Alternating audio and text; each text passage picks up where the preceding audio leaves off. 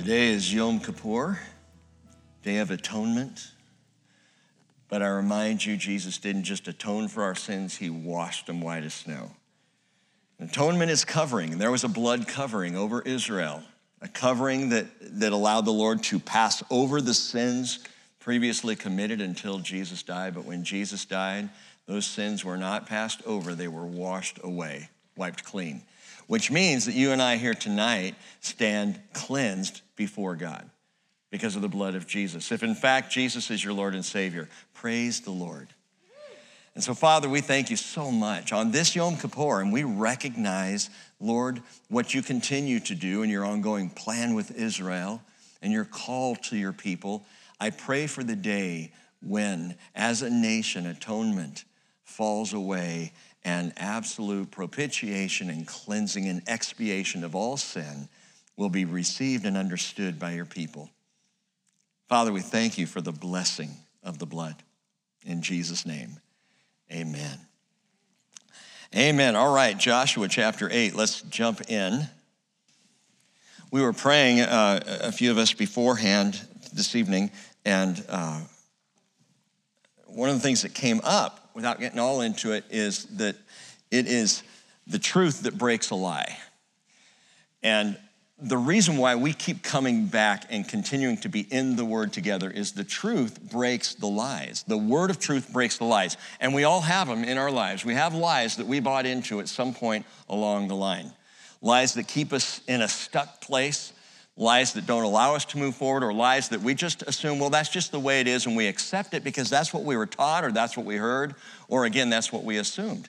The truth breaks the lies and allows us to be free. We're free indeed in Jesus and by his blood, but the lies that we have accepted in our lives and in our past can hold us down. What if Joshua and the children of Israel gave up? I mean, after the defeat at Ai that we talked about in our previous study, what if they packed it up and just headed back to the Jordan River? I was thinking about this a moment ago and thinking how funny God heaped up the Jordan River, piled it up so they could cross. Well, what happened after they crossed? Well, it started flowing again. Guess what? No going back. No going back. But what if they had thought, well, we can just wait for flood stage to, to go back down and we'll, just kind of find a, a narrow spot. We'll wade across, we'll get back over there, and we'll just settle on the east side of the Jordan with Reuben, Gad, and half Manasseh. What if they had just given up because of their defeat? And how many times in your life have you given up because of defeat? When you've sinned, when you failed, and by the way, most of our defeats are the result of sin. Uh, when they're not the result of sin, they're the result of faithlessness because our God is a God of victory and triumph, not a God of defeat. So when we are defeated in our lives or feel defeated or feel like we failed, it's, it's because we've sinned or we haven't trusted Him. When you've sinned, when you failed, when you, like Israel before Ai, utterly have collapsed, how do you return to the fight? And that's Joshua chapter 8. How to return to the fight. I love this chapter. It is so encouraging because it's Joshua and the people of Israel back on their feet. Some don't return to the fight. In the church today, and I still think part of the reason we don't see the kind of moving in the American church today that, that perhaps we've seen in previous times, a large part of that is that there are people who are not returning to the fight. They failed, so they check out. They sit on the sidelines, content to show up. Well, I'll be there, but I'm, I'm not of any use to Jesus or to the church. Others shoulder a load of guilt that is so heavy, they bear it and they add to it. And every time they try to go into battle, they just have too much weight, so they, they're not able even to fight. What did God say to Joshua. I remind you of this back in chapter 7 as Joshua, with ash on his head and clothing torn, and gather with the elders before the ark of the covenant of the Lord as they are weeping and praying. And the Lord says, Rise up. See, that's what God says. While we're laying down, He says, Rise up. He says, Consecrate the people. So they do that. In chapter seven, there is a consecration, there is a cleansing, there's repentance, and, and there is a, a punishment that is meted out, and, and the, all the people of Israel recognize the sin. But the question remains, even after all that, how do I rise up following repentance? Lord, I've repented. Lord, I'm sorry. Lord, I've returned to you. Now what? How do I return to the fight?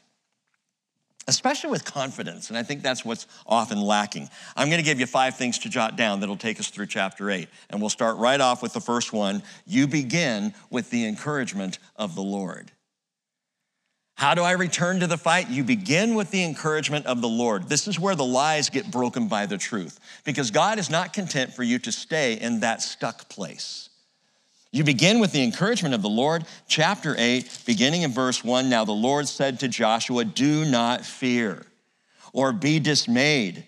Take all the people of war with you and arise, go up to Ai. See, I have given it into your hand, the king of Ai, his people, his city, and his land. God is the great encourager.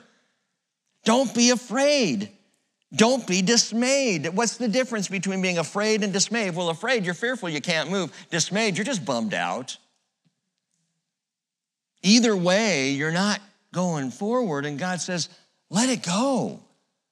Don't be dismayed. And he says this phrase, and he's already said it to Joshua before regarding Jericho See, I have given it to you, which is God's way of saying this is a done deal. And in the victorious Christian life that we're looking at, overlaying across the book of Joshua, in the victorious Christian life, there is no wallowing in weakness. And if that's you tonight, pay attention. No swimming in sorrow, no reeling in regret.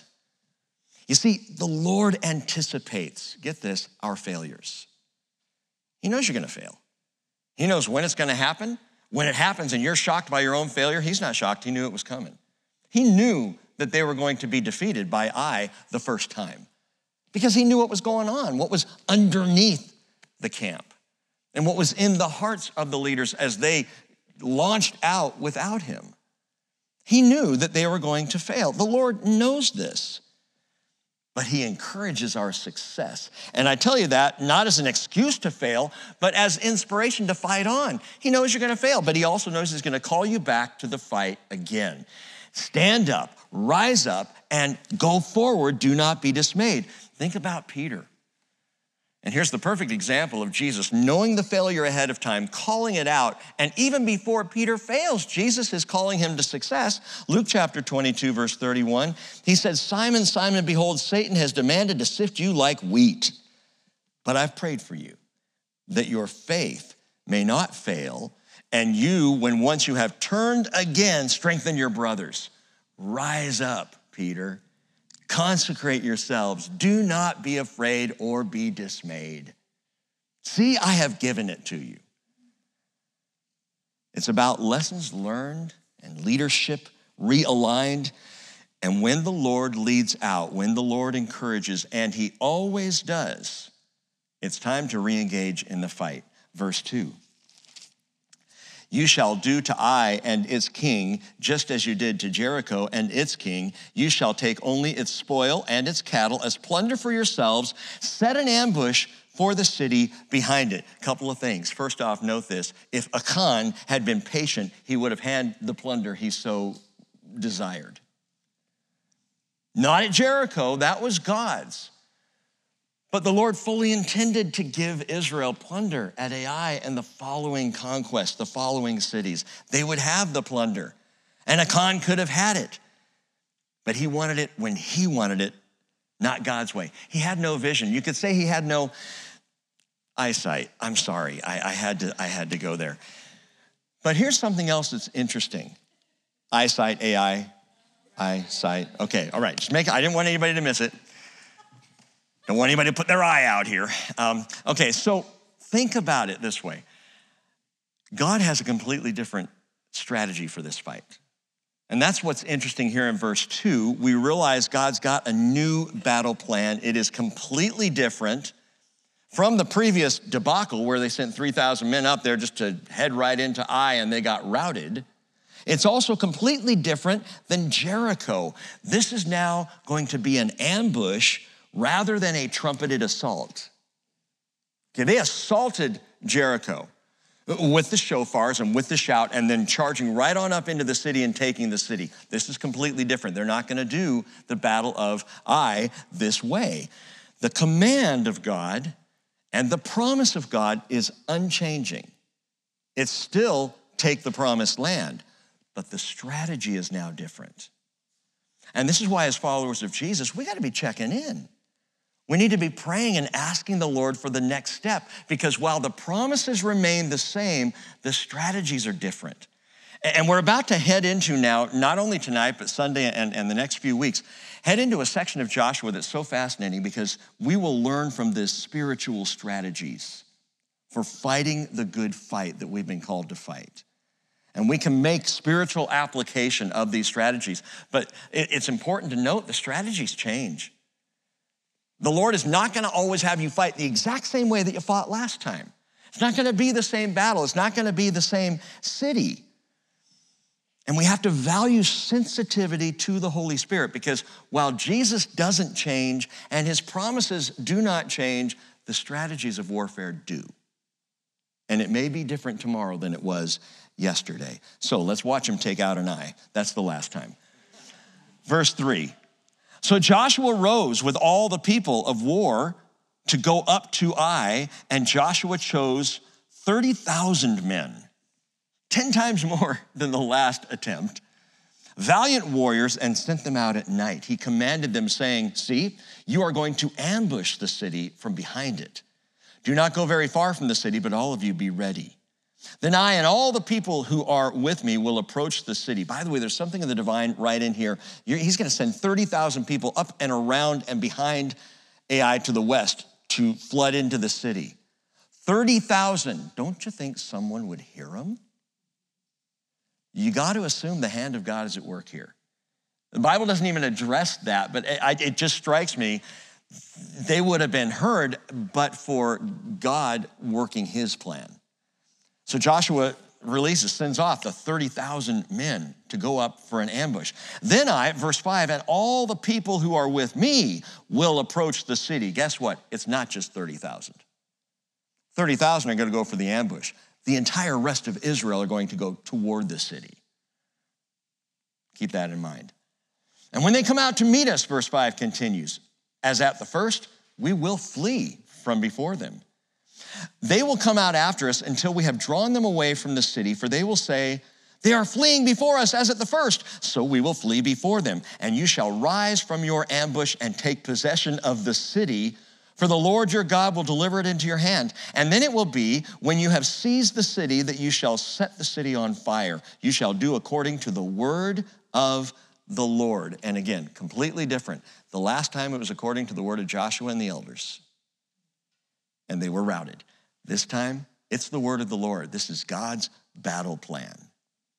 You shall do according to the word of the Lord. See, I have, Joshua says, commanded you. Uh, second thing, following the encouragement of the Lord in the return to the fight, is the engagement of the assembly. The engagement of the assembly. This time, again, the ambush is 10, just the ambush is 10 times greater than the number of men who went up the last time, the 3,000. Now it's 30,000 to ambush. And in verses 1, 3, and 5, we note that he involves all the people of war in Israel. Every fighting man. All the people of war. That's everyone the age of 20 and up who is fit for battle. So you've got the 30,000 coming in ambush, and then the entire rest of the Israelite army, the IDF forces, if you will, are now going to approach from the front. This is a massive show of force. Listen, when you go back into warfare, when you go back into the fight, fight with all you've got. It doesn't matter how big or small the old sin issue may be or the challenge before you may be, you throw everything into it. that was the problem with the first attack of Ai in the first place is that they just kind of took a shot at it. I think about this especially with, with sin issues in our lives that we are overcoming by the power of the Lord or that we have been freed from by the power of the Lord and we think we can toy with them or we think it doesn't take much to get by them. Throw everything you've got at it. We are not called to a half hearted following of Jesus, but wholehearted faith in the work of the Holy Spirit, to go all in on the fight of the Lord. And, and, I hope that you can, you can make application to the fight, because the fight can be a huge generalization. The fight could be uh, something as simple as struggling with alcoholism, which I'm not saying that's simple, but it can be something as obvious as that. It, it can be something as, as obvious as a, as a struggle with pornography. It can be a, a personal sin issue, something that you're not able to let go of. Or it could be a big attack on a church fellowship Whatever the fight is, go all in. If it's a moral stance that we are called to take, man, be firm and bold. As I've been talking about recently, the church in America today has two options. It's either going to fall flat on its face or it's going to stand up with the truth of the gospel and the word of God. I, for one, say we need to stand, and we need to stand firm and unbending to the waves and the winds of culture. If it's, if it's bringing the gospel, man, we need the full evangelical barrage. We need the entire assembly, which is why I'm saying, point two, this is the engagement of the assembly. When Peter and John came back from having faced the Sanhedrin, the Jewish ruling council, and, and they had been told by this council of 71, probably a few had, had begged off by then, Nicodemus, Joseph of Arimathea among them, but this large council of Jewish leaders, imposing and serious men, and they told Peter and John, no more speaking in the name of Jesus. They warned them against it. They'd already spent the night in prison because of it. No more speaking in the name of Jesus. And so Peter and John, they go back to their fellowship. And what happens? Everybody starts weeping and whining and thinking, oh no, it's over. We're not going to be able to do this now. Well, if you know the story, you know that's not what happened. Acts chapter 4, verse 23 says, When they had been released, they went to their companions and reported all the chief priests and the elders had said to them. That is all the negativity, all the challenge, all the warning against speaking in the name of Jesus. And when they heard this, they lifted their voices to God with one accord, and they said, Oh Lord, it is you who made the heaven and the earth and the sea and all that is in them, who by the Holy Spirit, through the mouth of our father David, your servant, said, why do the Gentiles rage and the peoples devise futile things? The kings of earth took their stand and the rulers were gathered together against the Lord, uh, against the Lord and against his Christ. For truly in this city there were gathered together against your holy servant Jesus, whom you anointed, both Herod and Pontius Pilate, along with the Gentiles and the peoples of Israel, to do whatever your hand and your purpose predestined to occur. And now, Lord, take note of their threats and grant that your bondservants be protected from all their attacks and give us a hiding place and keep us safe. Oh, I'm sorry, it's not what it says. Grant that your bondservants may speak your word with all confidence. I love the reaction. Don't speak in this name anymore. Oh Lord, give us confidence to speak in this name. The assembly is all in. While you extend your hand to heal and signs and wonders take place through the name of your holy servant Jesus. And when they had prayed, the place where they were gathered together was shaken, and they were all filled with the Holy Spirit, and they began to speak in tongues. No, it doesn't say that. They would at other times. But here it says they began to speak the word of God with boldness. Why? The church was all in. And we need that today. And I say that to you gather here, and I say that to you at home. I know there are some people at home who are sick right now. I always think of this, by the way, total side note, but I remember being a kid in church, and, and the elder was praying for those who were sick of the church.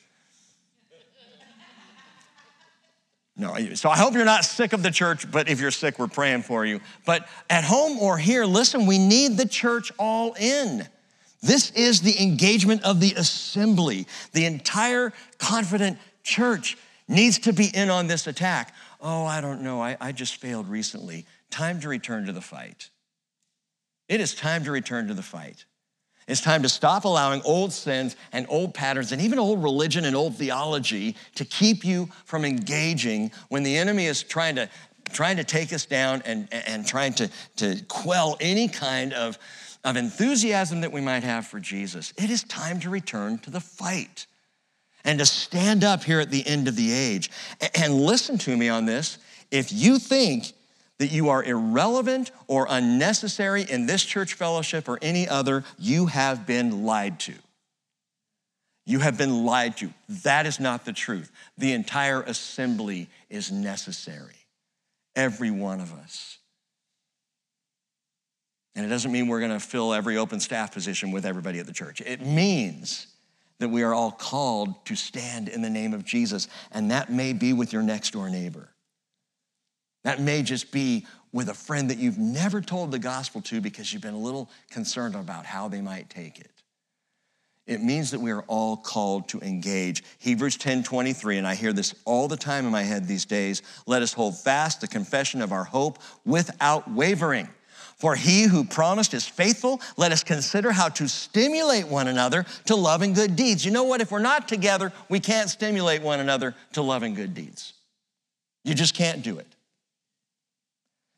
not forsaking our own assembling together, as is the habit of some, but encouraging one another, and all the more as you see the day drawing near, the assembly is being called to engage. And we see this as they now go up against Ai, the entire assembly is involved, from the ambush up behind of 30,000, and the, the rest of the fighting men are coming up now with Joshua everybody's in. They're going to fight this fight together. So, verse 9 Joshua sent them away. And they went to the place of ambush and remained between Bethel and Ai, or Ai, on the west side of Ai. But Joshua spent that night among the people. Now, Joshua rose early in the morning. I point this out to you again. Note how often Joshua rises early. There is a pattern with Joshua not to sleep the morning away, but to get up early and be in the presence of the Lord. And it's the best way to start our days. Now, in my 58th year, I wake up at 4 a.m. anyway, so it's not really mattering when I want to get up, I'm just gonna get up. But Joshua arose early in the morning and mustered the people. And he went up with the elders of Israel before the people of Ai. And then all the people of war who were with him went up and drew near and arrived in front of the city and camped on the north side of Ai. Now there was a valley between him and Ai. Verse 12 says, And he took about 5,000 men and set them in ambush between Bethel and Ai on the west side of the city. Wait, didn't he just send 30,000? This says 5,000. Hold that thought. So they stationed the people, all the army that was on the north side of the city, and its rear guard on the west side of the city. And Joshua spent that night in the midst of the valley. Now, some commentators have said, well, you know, this is one of those Bible discrepancies. It was an accident by the, the, the, scribes who, who wrote this down that in one place they wrote 30,000 and in the other place they wrote 5,000, and, and that was just a scribal error. I, I, I don't accept that. You know, I really think our God is capable of dealing with scribal errors. So, what's going on here? The reality is we've got three contingents three contingents for this battle. The first contingent, 30,000 are going up to the west side. And then the second contingent, Joshua with the rest of the fighting men, are going to come up to the north side of Ai. And they're going to approach the city from the front, while those guys in the west are, are in the rear for the ambush.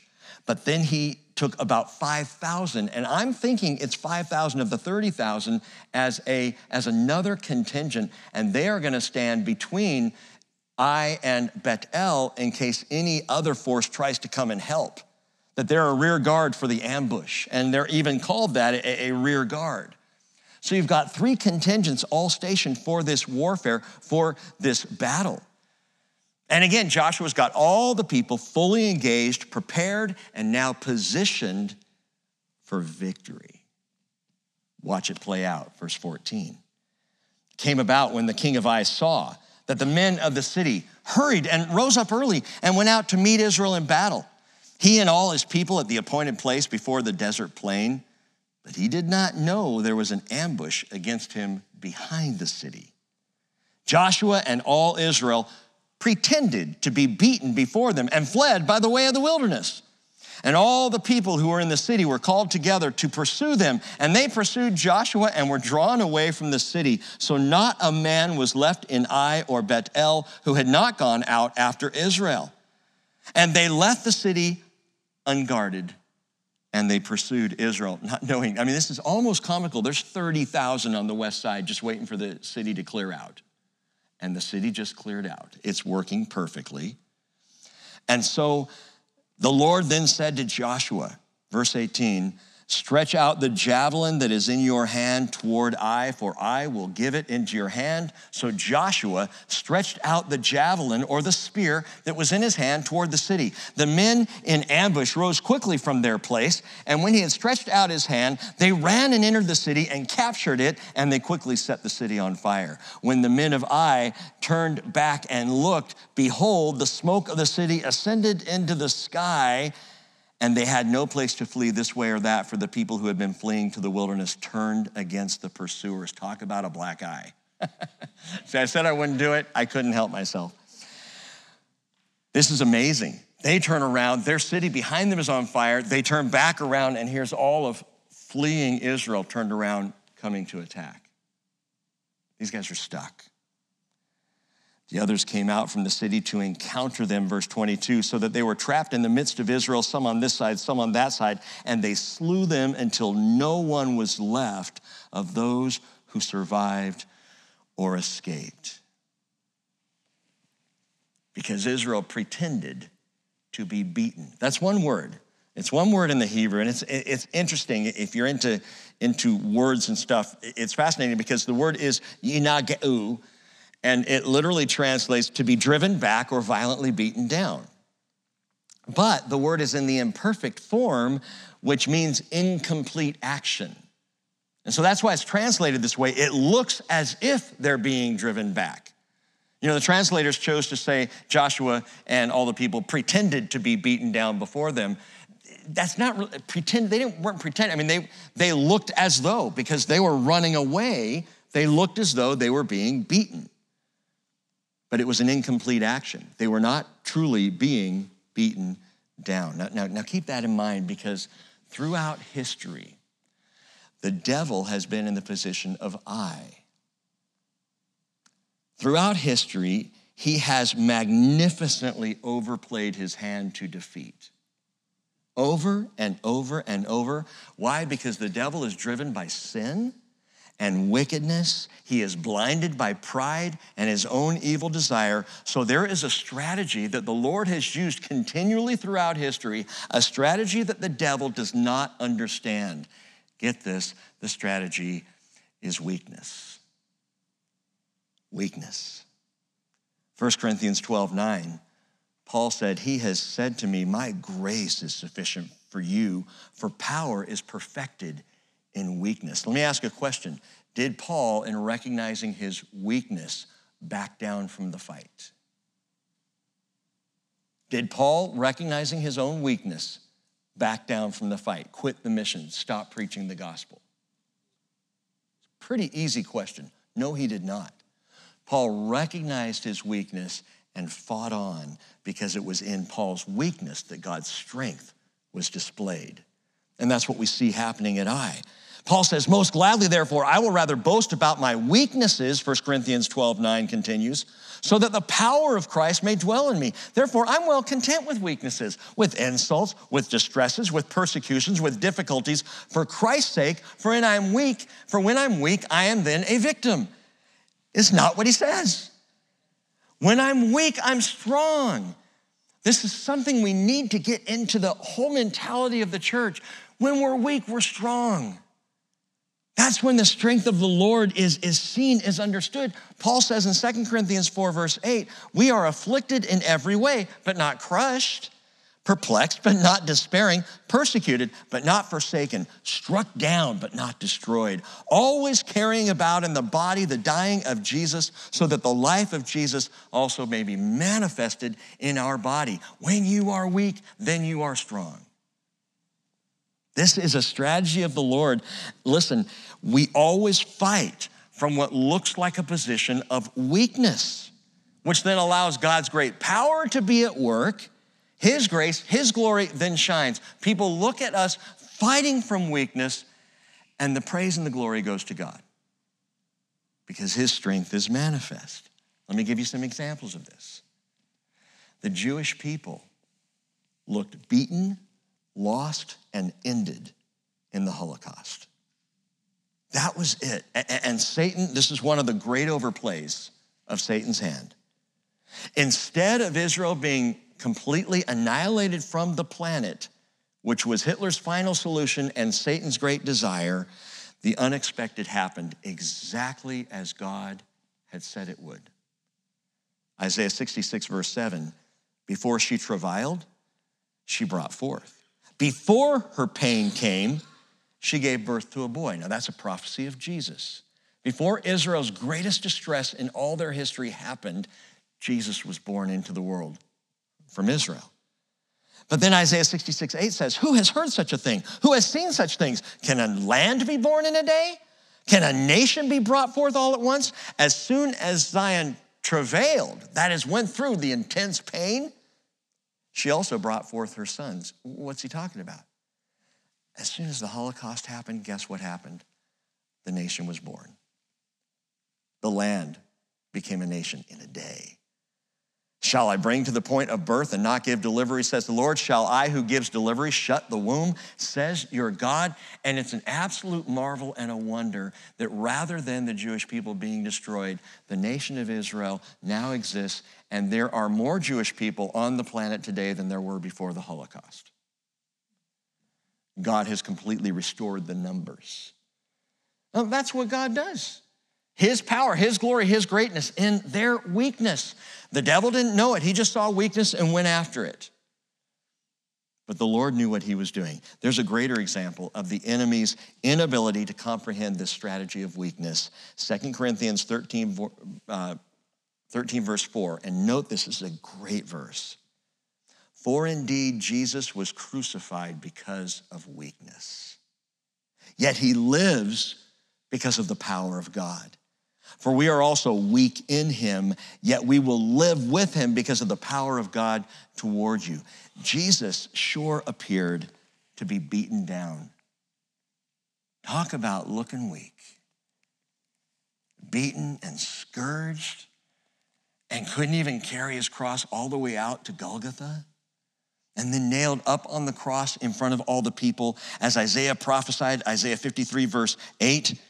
By oppression and judgment he was taken away. As for his generation, who considered that he was cut off from the land of the living for the transgression of my people, to whom the stroke was due? His grave was assigned with wicked men, yet he was with a rich man in his death, because he had done no violence, nor was there any deceit in his mouth. But the Lord was pleased to crush him, putting him to grief. If he would render himself as a guilt offering, and here's the turn, he will see his offspring. He will prolong his days. And the good pleasure of the Lord will prosper in his hand. As a result of the anguish of his soul, he will see it and be satisfied. By his knowledge, the righteous one, my servant, will justify the many as he will bear their iniquities. Therefore, I will allot him a portion with the great, and he will divide the spoil with the strong because he poured himself out to death and was numbered with the transgressors, yet he himself bore the sin of many and interceded for the transgressors. Fantastic. In the moment of the greatest weakness in all history, as Jesus was the lamb slain, so the power of God was displayed and the victory was secured. And by the way, in the future, Israel will again appear beaten. They, right now, though a, a, tiny postage stamp country in the Middle East, they are strong in the Middle East, powerful in the Middle East, nuclear capable in the Middle East. The Arab nations will poke at them, but do not want to go head to head in warfare. But the day is coming when Israel's going to be viewed as extremely weak and conquerable, and it will be time to take them down. And Zechariah 14, verse 5 says, You will flee, you will flee by the valley of my mountains, just as they fled before I, because they looked beaten. You will flee by the valley of my mountains, for the valley of the mountains will reach to Azel. Yes, you will flee just as you fled before the earthquake in the days of Uzziah, king of Judah. And then the Lord my God will come and all the holy ones with him. And you know who those holy ones are, right? Yeah, it's, it's the saints, it's you, it's me. First John chapter 4 verse 4 you are from God little children and have overcome them because greater is he who is in you than he who is in the world. By the way, if you don't know what the Bible teaches about your return with him, talk to me about it. We got to look at that. I don't have time tonight, but it, it is so exciting to know when Jesus returns, we are with him, his holy ones, his saints. By the way, did you note what Joshua is doing all through the battle? Did you catch what, what it said that the Lord asked him to do and he began to do? He's holding up a javelin. Look at verse 23. They took the king of Ai and brought him to Joshua.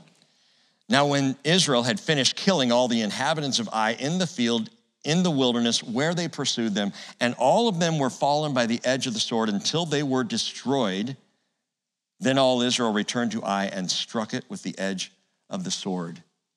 And all who fell that day, both men and women, were 12,000, all the people of Ai. We have addressed this, my friends. We have addressed the Canaanite, the, the, the, the ites of the land, and how absolutely depraved they were, and God's righteous judgment after 400 years of patience. So I'm not going to deal with that either right now. But verse 26 says, For Joshua did not withdraw his hand, which with which he stretched out the javelin until he had utterly destroyed all the inhabitants of Ai. He held high the javelin, and apparently, from the first mention all the way through verse 26, he did it through the whole battle. Joshua's hand is holding the javelin high, and he holds it up First, as a signal to those who are ambushing, because you know the first time it mentions the, the javelin, it goes up and the men who are in ambush flood into the city. So they're waiting for a sign. That's the high sign. When Joshua raises the javelin, go, go, go, and into the city they, they flood.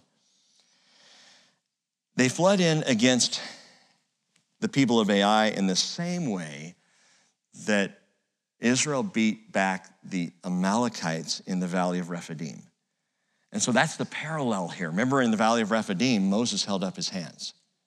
Now at the valley of Ai, God says, Joshua, hold up your spear, hold up the javelin.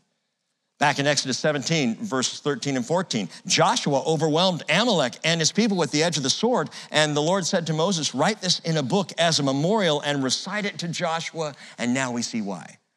After the battle in the valley of Rephidim with Moses' hands held high, now in the battle of Ai, Joshua is prepared. This has been recited to him. Moses has read it to him. I don't know if he read it to him as a bedtime story at night, I'm not sure.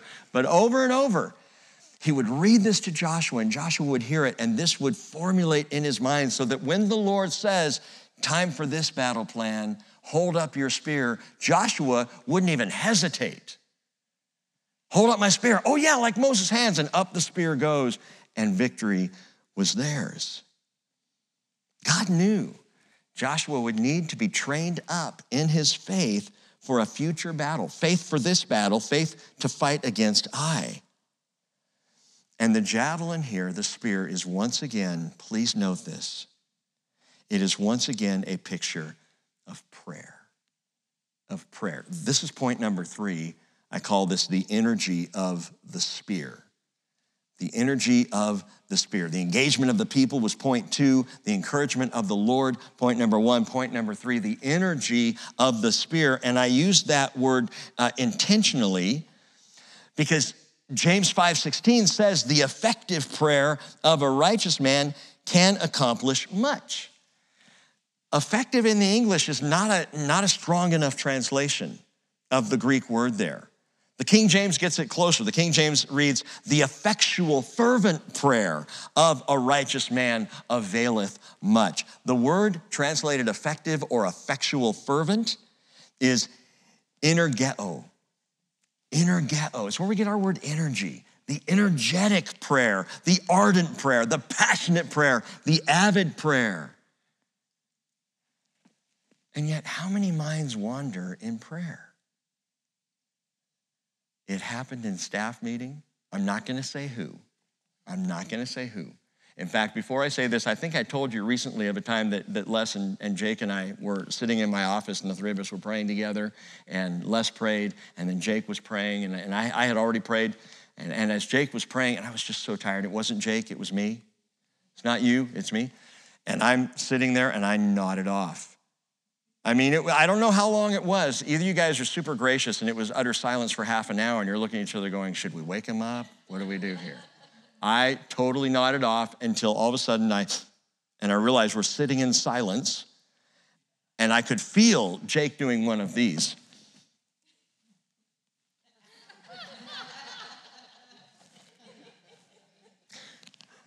And I nodded. I was just so tired. It happened in staff meeting. A couple of weeks ago, again, I won't say who, but it was two people. Because since that event in my life, if I'm the slightest bit tired, I don't close my eyes when I pray or I'm gone. So I'm, I'm sitting there in staff meeting and I'm listening, and, and Jake's praying. Again, it was Jake. I don't know what the deal is. I'm totally, man, I'm just messing with you. So I'm sitting there, but I'm, I'm looking up and I'm, I'm thinking, I'm really, I don't know if you were impacted by this, but when we were reading John 17, and it says that Jesus lifted up his eyes toward heaven and prayed, that really got to me. I thought, yeah, he's looking beyond this world in prayer. And so I've, I've kind of taken to doing that. So if you see my eyes open in prayer, it's because I'm focused, not because I'm, I'm you know, looking at other stuff. So I'm looking around, and I, I have my eyes up, and I'm, I'm listening, and Jake's praying on. I'm like, yes, man, yeah, bro. And then I look across the room, and, and I, again, I won't say who, but I see one person doing this.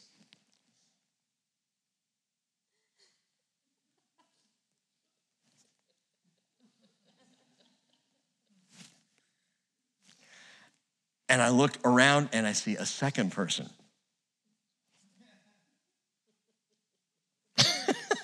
Have you done it? I mean, let's, let's just be honest. Have you nodded off in prayer ever in your life?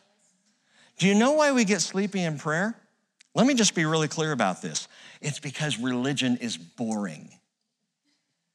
How many prayers have I heard? It's the monotone, da, da, da, and I'm just going, I can't take this anymore. Liturgy is lethargy, man.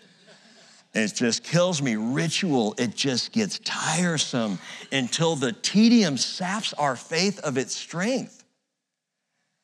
That's part of the lie that has seeded its way into the denominational church of our world. And I think Shakespeare nailed it. I know I've quoted this to you before. It's one of my favorite Shakespeare quotes. It's out of Hamlet, where Hamlet is trying to pray, but he just can't pray. He's filled with vengeance and anger and, and confusion, doesn't know what to do. And he prays, My words go up, my thoughts stay low. Words without thoughts never to heaven go. I would slightly alter that. I would say, Words without heart never to heaven go. Man, if it's just the blah, blah, blah, we got to pray because now our Father who art in heaven, we need to pray until the guy says amen, and then we'll do the next thing in the organization of the service. And after a while, it just, all this rote. And God is saying, I want you to know me. And I want you to know that I know you. And that's exciting and that's relationship. And that's why Jesus says, when you're praying, don't use meaningless repetition as the Gentiles do. Matthew chapter 6, verse 7. They suppose they will be heard for their many words. Do not be like them. Your Father knows what you need before you ask Him. Your prayer, my prayer, should more resemble a spear, a javelin held high. We are praying to the mighty God of the universe who wants to answer the prayers of His people, right? I mean, that should be exciting. We should say, hey, we're having a prayer night, and the place is packed out because, wow, something's gonna shake. Remember that last prayer when the whole room was shaken? I mean, that happened to the people when Peter and John came back, right? They're praying fervently, avidly, the effectual, fervent prayer of righteous people, made righteous by the blood of Jesus, and they prayed. And, and, and, Jesus says, Your Father knows what you need. That's not the issue of prayer. He knows. He just wants you engaged He wants your heart in. Put some energy into the prayer. You are talking to the God who created all things. Now, I know someone would say, well, if he knows what you need before you ask him, why ask at all? Because he desires your heart. He's asking for your heart. Here's another parable that Jesus told, and this is just fantastic. Luke 8, 18, um, verse 9. He told this parable to some people who trusted in themselves that they were righteous and viewed others with contempt. He said, Two men went up into the temple to pray, one a Pharisee and the other a tax collector. The Pharisee stood and was praying this to himself God, I thank you that I am not like other people, swindlers, unjust, adulterers, or even like this tax collector. I fast twice a week. I pay tithes of all that I get. As he's praying, you know what I'm doing?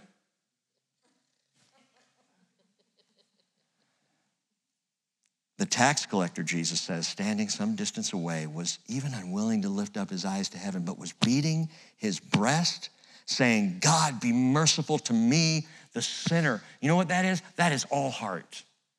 All heart, all in prayer. And Jesus says, I tell you, this man went to his house justified rather than the other. For everyone who exalts himself will be humbled, but he who humbles himself will be exalted. Godward prayer is all heart. Godward prayer is genuine, it's authentic, it's real, it is never religious. And the effectual, fervent prayer of a righteous person, again, righteous because we've been made righteous by the blood of Jesus, that kind of prayer takes hold of the promises of God. That kind of prayer, like Joshua with the javelin, believes God when he says, See, I have given it to you. I've given it to you. You have it. Imagine if Joshua didn't believe that. A, a half hearted holding up of the spear. Okay, what if this doesn't work? Well, let's give it a shot. I mean, the guys in the ambush wouldn't even have seen it. Stick it out there with faith. Hold up your prayer with faith. I've given it to you. And Jesus said, His words, not mine, Matthew 21 21. Truly I say to you, if you have faith and do not doubt, you will not only do what was done to the fig tree, but even if you say to this mountain, be taken up and cast into the sea, it'll happen. And all things you ask in prayer, believing, you will receive. And I believe it would. And the reason why we don't see people throwing mountains into the sea is because we miss the point. There is power here beyond anything we can imagine when we talk to God, when we hold up the javelin to our Father. There is power there. How many of us just kind of lean the spear forward, if at all, when we pray, and so we're falling asleep? Think about how it looked in the history of God's faithful ones, Hebrews 11:32, time will fail me if I tell of Gideon, Barak, Samson, Jephthah. And just wait till we hear their, those stories in Judges. It's crazy stuff of David and Samuel and the prophets who by faith conquered kingdoms, performed righteousness, obtained promises, shut the mouths of lions, quenched the power of fire, escaped the edge of the sword, from weakness were made strong. Became mighty in war and put foreign armies to flight. And I guarantee you, none of those guys were falling asleep on the battlefield. None of them were bored by the monotony of religion. None of them were made lethargic by the liturgy, the invocations, the doxologies, the benedictions. And please don't get me wrong, some of those are beautiful. We have some of the hymns that we sing that are, there's one that we sing, the doxology. Praise God from whom all blessings flow. Oh, it's, it's a beautiful song of worship. So I'm not denigrating those those liturgies that have so much heart in them. What I'm denigrating is the attitude that reads them with no change of the heart at all. How can we sing those things, say those things, and just be monotone and sleepy? The effectual, fervent prayer of a righteous man availeth much. Hold the javelin high until the battle is won. Point number four Let's talk about this just a little bit the extent of the devastation. The extent of the devastation. Verse 27 Israel took only the cattle and the spoil of that city as plunder for themselves. That's exactly what God said they could have. So they obeyed. It's beautiful. According to the word of the Lord, which he had commanded Joshua. So Joshua burned Ai and made it a heap forever, a desolation until this day. So we're talking at least until the day of the writing of the book of Joshua. He hanged the king of Ai on a tree until evening, and at sunset, Joshua gave the command, and they took his body down from the tree and threw it at the entrance of the city gate and raised over it a great heap of stones that stands to this day. Ai, by the way, translates in the Hebrew heap of ruins. Now, I don't know why anyone would name their city heap of ruins. And I'm not even sure here what the etymology is of the name. Was that name given after the Battle of Ai, that he had a different name, but they ended up calling it Ai because it was a heap? It was a burned down heap of ruins, buried under a pile of stones. By the way, it's interesting, uh, uh, maybe another study for another time. Think of all the piles of stones throughout the book of Joshua memory stones, stones of covenant, stones of triumph, stones of absolute devastation. So even here at Ai, there's a massive pile of stones, a heap of ruins that would remind the children of Israel both of their triumph and of the enemy's rebellion, of their victory and of the absolute defeat of sin. And I will say this much about the extent of the devastation you don't make peace with the enemy. You don't leave evil alive to fight the next day. And if we can draw that lesson out of this, you don't look at those things that you've conquered and think, well, it's okay, I'll just keep a little bit on the shelf. You wipe it out completely. A couple more things on the extent of this devastation. Think about this. Who were the inhabitants of Ai? Anyone have any idea? Who were the inhabitants of Ai? Who lived in, in, this, in this city? Are they the Aiites? I mean, that'd be a weird name, right? Who are the inhabitants of Ai? If you look back at Joshua chapter 7, verse 7, note that Joshua said, Alas, O Lord God, why did you ever bring this people over the Jordan to deliver us into the hand of the Amorites? This was after Ai had caused, had routed Israel the first time. The people of Ai were Amorites. Now, when we got through chapter seven, I had to pause for a minute and go, wait, why is he saying the Amorites? Because they defeated the Amorite kings. Sihon and Og, Sihon and Og, we call them. But you remember those two kings? They were kings of the Amorites that Moses and the people of Israel wiped them out before they settled on the plains of Moab, before they even came to the Jordan. They'd already destroyed the Amorite kings and their people, right?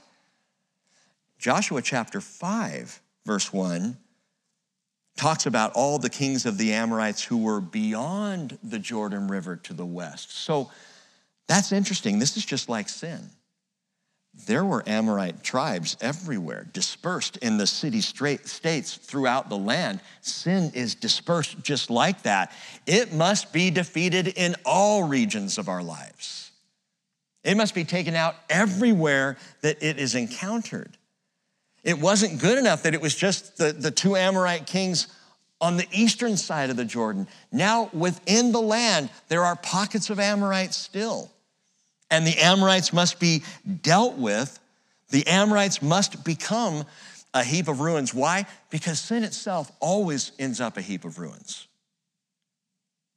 You understand that, that, that sin is always, always results in a heap of ruins. That's where it's going. I love what Jon Courson said, and I always get this wrong. Sin is not bad because it's forbidden. Sin is forbidden because it's bad. And we flip that around. Oh, eh, you know, God is just making up, you know, a, set of rules that he just decides what's good and bad, and that's and we just gotta what, just gotta follow that. No, no. He knows what's bad. He knows what's evil. And because it's evil, he says, don't do it. Because sin will always result without fail in a heap of ruins. A heap of ruins. Note that Genesis 15, 16, the Lord said to Abraham 400 years earlier, in the fourth generation, they will return here, for the iniquity of the Amorite is not yet complete. So the Amorites, they were the poster children of sin in the land, and they needed to be taken out. Sin needs to be taken out. The wages of sin is death. That's the deal. We need to teach this to our kids, our grandkids. We need to be reminded of, our, of this ourselves. Sin is not something to toy with. The wages of sin is death. Death is in the world because of sin. That's the end game of the devil. That is the end game of sin. It always becomes a heap of ruins. And by the way, that's what the future holds for the enemy himself. The purveyor of sin Revelation chapter 20, verse 10 the devil who deceived them was thrown into the lake of fire and brimstone, where the beast and the false prophet are also, and they will be tormented day and night forever and ever. That's where he's going to end up. Not as king of hell, but as one burned in hell. The inhabitants of Ai, the Amorites. Second thing to note about the extent of this dev- devastation and this is interesting to me that Joshua is not the only one in the book of Joshua who prefigures Jesus. It might surprise you to find here that the king of Ai prefigures Jesus too. What do you mean? Deuteronomy 21, verse 22 says, If a man has committed a sin worthy of death and he is put to death, and you hang him on a tree, his corpse shall not hang all night on the tree, but you shall surely bury him on the same day, for he who is hanged is accursed of God. That's why they hung the king of Ai. He's accursed of God. But he shall not, you shall bury him the same day, God says, so that you do not defile your land, which the Lord your God gives you as inheritance. The king of Ai is the first one to whom this law applied. So now they're in the land, a man is hung on a tree as a curse, and Joshua says, Take him down. You know, at the end of the day, we got to take this guy down so that the land doesn't bear that curse. And the king of Ai is the first one to whom it applies. 1500 years later, Paul applies it to Jesus. Galatians 3:13 Christ redeemed us from the curse of the law, having become a curse for us, for it is written, Cursed is everyone who hangs on a tree. In order that in Christ Jesus the blessing of Abraham might come to the Gentiles, so that we would receive the promise of the Spirit through faith. Now, if it bothers you at all that the king of Ai would prefigure Jesus, maybe you would say, well, Ai and the king of Ai are sin. They're a picture of sin. How could they portray Jesus? 2 Corinthians 5:21, he made him who knew no sin to be sin on our behalf so that we might become the righteousness of God in him. Jesus became sin to take the wrath of God and all the punishment for sin and the very death of sin itself on himself. The only difference here is that while they raised a great heap of stones over the king of Ai that stands to this day, the stone that sealed the tomb of Jesus was rolled away. And Romans 6:23 reminds us, yes, the wages of sin is death, but the free gift of God is eternal life in Christ Jesus our Lord. What an amazing picture that we have before us. Well, Israel has now punched its way into the land. We're coming down to the end of tonight's study, but there's one more thing you got to see here that's pretty cool. Israel's come into the land by the power of the Lord. They blew their way through Jericho, right, with the shofars. They ambushed Ai now, and the next move should be to completely break Bet El. It's the next city right there. And, and on this pattern, if you follow it militarily, it's very smart that they're cutting across west, west before they start to head up north. They're cutting the land in half before they fight to the north. And so they should be going next against Bet El, but they don't. They do something really weird, really strange here. Joshua, both spirit filled and spirit led, does something that is vital to their rite of passage.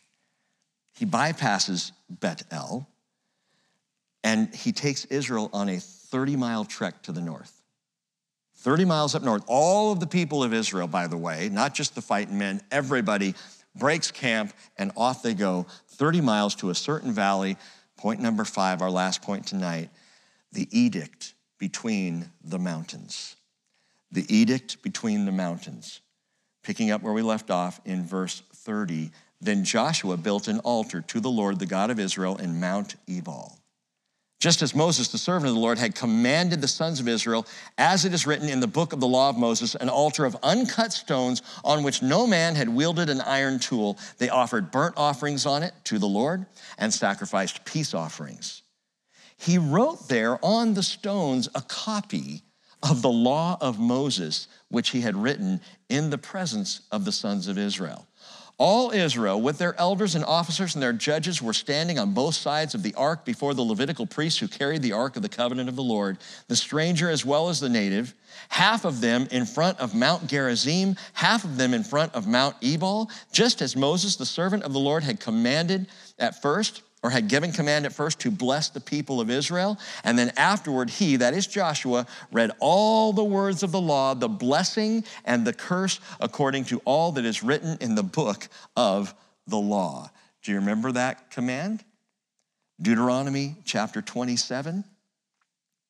Moses said to, to the people, to the elders of Israel and all the people, he charged them, saying, So it shall be on the day when you cross the Jordan to the land which the Lord your God gives you that you shall set up for yourself large stones and coat them with lime and write on them all the words of this law when you cross over, so that you may enter the land which the Lord your God gives you, a land flowing with milk and honey, as the Lord, the God of your fathers, promised you.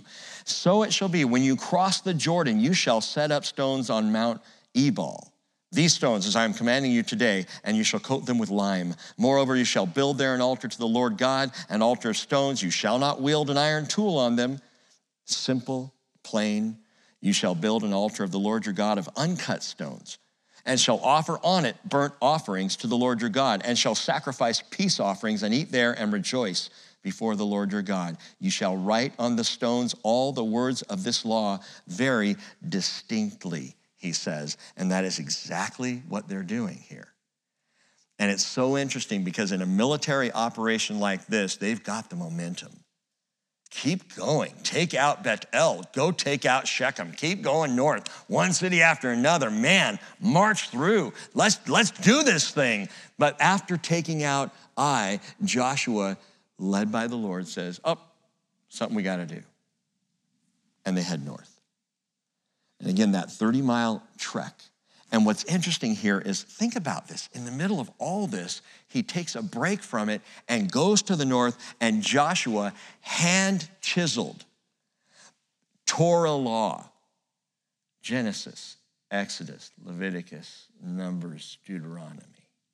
He hand chisels Torah on these uncut stones. How long would that take? For anyone who's ever looked at their watch in the midst of a Bible study, how long would it take to chisel the first five books of the Bible on these stones? And we don't have time for church? How long as the people camped and waited and Joshua's out there and they're all just waiting for Joshua? What's amazing here is Joshua obeyed the literal word of God. He didn't allegorize it. Well, what Moses intended was, you know, the idea behind this, generally speaking, metamorph, you know, metamorphically speaking here, uh, allegorically speaking, um, metaphorically speaking. No, he did exactly what he was told to do chisel the law on the stones. That's what it says, that's what it means. We've gotten too far away from that in the church, too far away from the little, literal word of God. What does the word say? That's where we start. And that's what he did right in the middle, again, of this military campaign. Why would he do such a thing? By faith. By faith, because this is what the Lord called for. Now, something you got to know about this situation is to make matters more difficult. The entrance to this valley between Mount Gerizim and Mount Ebal, the entrance was guarded by a huge fortified city. You just walk into this valley. There's only one way in, and the city was in the way. The city's still there, by the way. It's called Shechem. Shechem is there at the base of Mount Gerizim and Mount Ebal. I, I, actually got to go up on Mount Gerizim one time, uh, kind of before an Israel tour. Our, our guide was a little crazy and took us into uh, Area C in the, in the Palestinian territories. Shechem is Ramallah. It is the terror hotbed of the Palestinian territories. It's the, one of the most violent places in the Middle East. And, and we got, like, within about 100 yards of the entrance to Ramallah, big red sign, no Jews enter here. You know, and our Jewish tour guide was just driving, la, la, la, la, la. And I'm like, what are you doing? And we go left, and then we took the road up Mount Gerizim. But from the top of Gerizim, we could look across at Mount Ebal, and we could look down, and there was, is Shechem.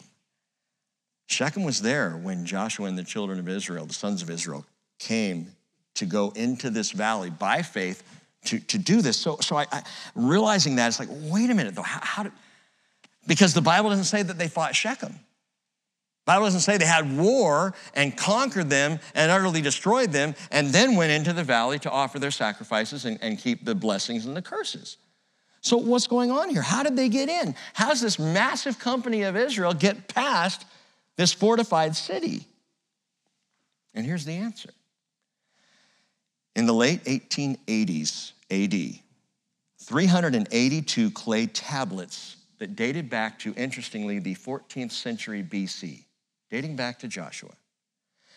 382 clay tablets were discovered in a place called Tel Armana, which is Upper Egypt. They're called the Armana letters. You can look this up, you can Google it if you'd like to. The Armana letters and they are written in clay. Most of them are written uh, in, in the script of, of the day. Um, the, what do they call that script? I forget. But anyway, written in, in, the, in the language, the Mesopotamian language of the Middle East of the time. And they were letters back and forth from city kings living in Canaan's land and the king of Egypt, the Pharaoh. And we have 382 of these remain because they're written on clay tablets. 197 of them were actual correspondence between Pharaoh and the kings of, of Canaan.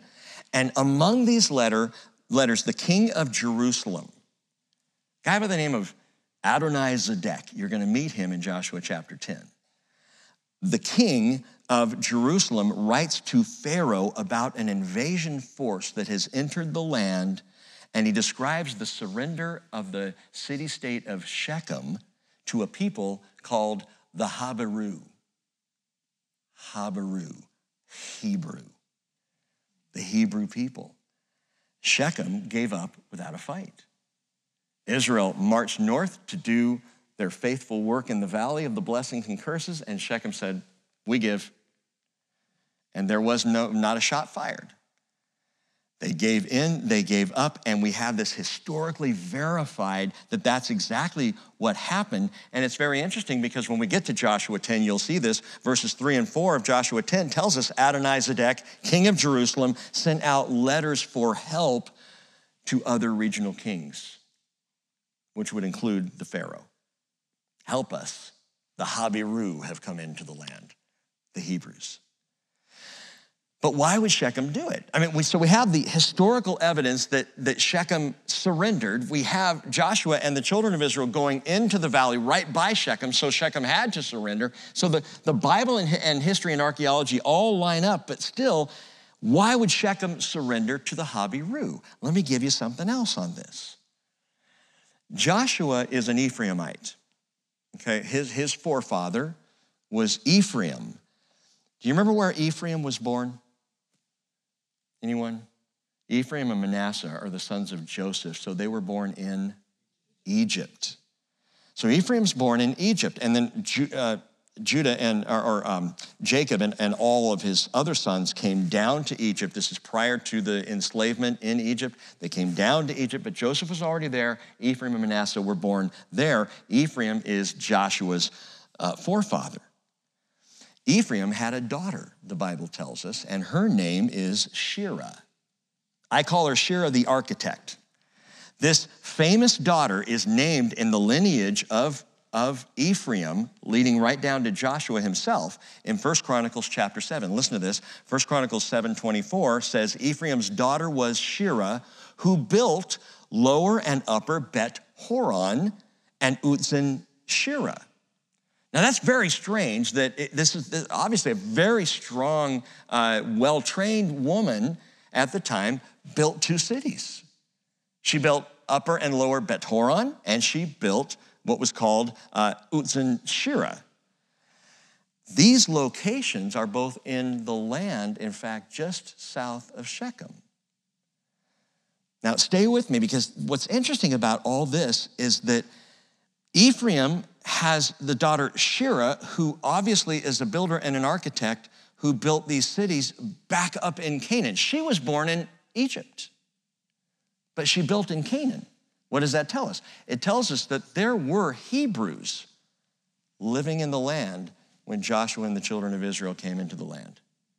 There was already a Jewish presence in the land, and Shira is just would have been one of many who came up to build those, those cities, Bet Horon, Upper and Lower, and Uz and Shira. Shira. Joshua may not have known this, probably couldn't have known this. This is 400 years have gone by since Shira left Egypt and built in Canaan's land. But now, after 400 years, the people of Israel and Joshua come around, cross the Jordan, they come up, they, they beat Jericho, they beat Ai, they go up, and they, they come across the entire area of Shechem, and Shechem says, We give. Why? Maybe because they were relatives? Maybe because there were people right there who, as the Habiru came in, said, These are our people. Let them pass. How could Joshua have known that? He didn't but the Lord knew. And the Lord led Joshua and the children of Israel all the way up. The Lord commanded, You go to the valley between Ebal and Gerizim, and you offer sacrifices there. Why would God tell him to go there? It's not even Jerusalem. It's not Shiloh. It's not holy places in the future of Israel. It's an interesting location to do that. Why would they go there? Perhaps because the Lord knew passage would be secure that they could safely go and offer the sacrifices before continuing in their military campaign. Verse 35. By the way, God always knows ahead of time what's coming. We're surprised, we're shocked almost every day. He never is. Verse 35 There was not a word of all that Moses had commanded which Joshua did not read before all the assembly of Israel with the women and the little ones and the strangers who were living among them. And Paul said it all scripture is inspired by God and profitable for teaching, for reproof, for correction, for training in righteousness, so that the man of God may be adequate, equipped for every good work. Joshua didn't skip a word. He hand chiseled the entire law, and then he read the whole thing in the hearing of all the people before they offered the sacrifices and called for the blessings and the curses between the two mountains. Joshua didn't skip anything. Jesus said, John 6 63, the words that I have spoken to you are spirit and they are life. And that, my friends, is how we get back into the fight. Father, I just pray that you will mobilize your people, that you will engage all of your people, Lord, that we will hear your encouraging word. Lord, someone tonight just needs to hear you say, See, I've given it to you. See, you have this. Someone needs to hear your voice, Lord. Say, do not be afraid. Do not be dismayed. Lord, your word is so potent and so powerful. And when we, by your Holy Spirit, receive your word and move in the direction of your spirit, we are made adequate for the fight. Thank you, Lord. Help us to embrace the calling we all yet have on our lives to stand and be counted as those who name Jesus Christ as Lord, who live by and walk by your Spirit, and who claim your holy word as the word of truth. Help us not to miss a single word. I pray in Jesus' name. Amen.